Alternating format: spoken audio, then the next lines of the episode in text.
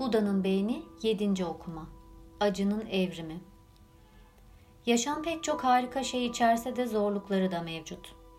Etrafınızdaki insanlara baktığınızda muhtemelen yüzlerinde gerginlik, hayal kırıklığı ve endişeye rastlarsınız.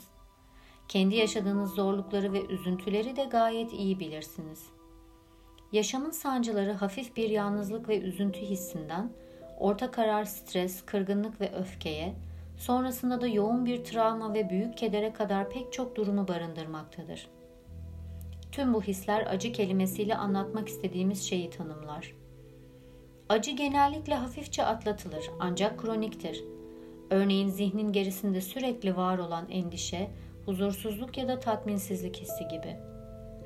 Bu durumun daha az gerçekleşmesini istemekten doğal bir şey yoktur ve tabii onun yerine de tatmin hissi, sevgi ve huzur dilemekten. Bir sorunu çözümlemek için önce sebeplerini anlamanız gerekir. Başarılı hekimlerin, psikologların ve spiritüel öğretmenlerin usta teşhisçiler olmaları bu sebeptendir. Örneğin bu da dört yüce gerçekte hastalığı ıstırap olarak tanımlamış, sebebini şiddetli arzu olarak teşhis etmiş tedavisini şiddetli arzudan özgürleşme olarak belirlemiş ve ilacı 8 aşamalı yol olarak reçete etmiştir. Bu bölüm beyindeki kaynağını teşhis etmek üzere ıstırabı evrimin ışığında inceliyor. Neden gergin, kızgın, huzursuz, hırslı, keyifsiz veya yetersiz hissettiğinizi anladığınızda bu hislerin üzerinizdeki gücü azalır. Sırf bu bile bir rahatlama sağlar. Bu anlayış aynı zamanda kitabın kalan kısmındaki reçeteleri daha faydalı şekilde kullanmanıza yardımcı olacaktır. 3. Hayatta kalma stratejisi. Yüzlerce milyon yıldan uzun süren evrim sonucu atalarımız hayatta kalmak için üç temel strateji geliştirmiştir.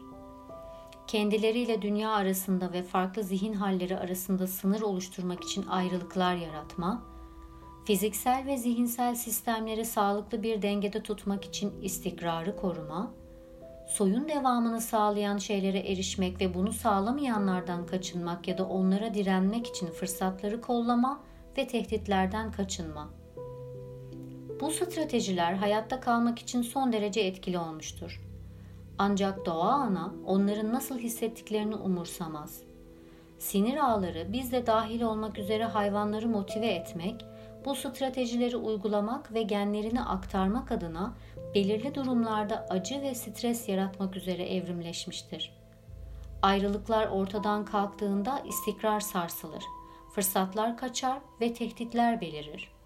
Maalesef bunlar sürekli meydana gelir. Bunun sebebi de aşağıdakilerdir. Her şey birbirine bağlıdır. Her şey sürekli değişir. Fırsatlar sürekli olarak kaçar veya cazibelerini yitirir ve tehditlerin çoğundan kaçılamaz. Örneğin yaşlanma ve ölüm. Tüm bunların bize nasıl acı verdiğine devam edeceğimiz bölümde bir bakalım.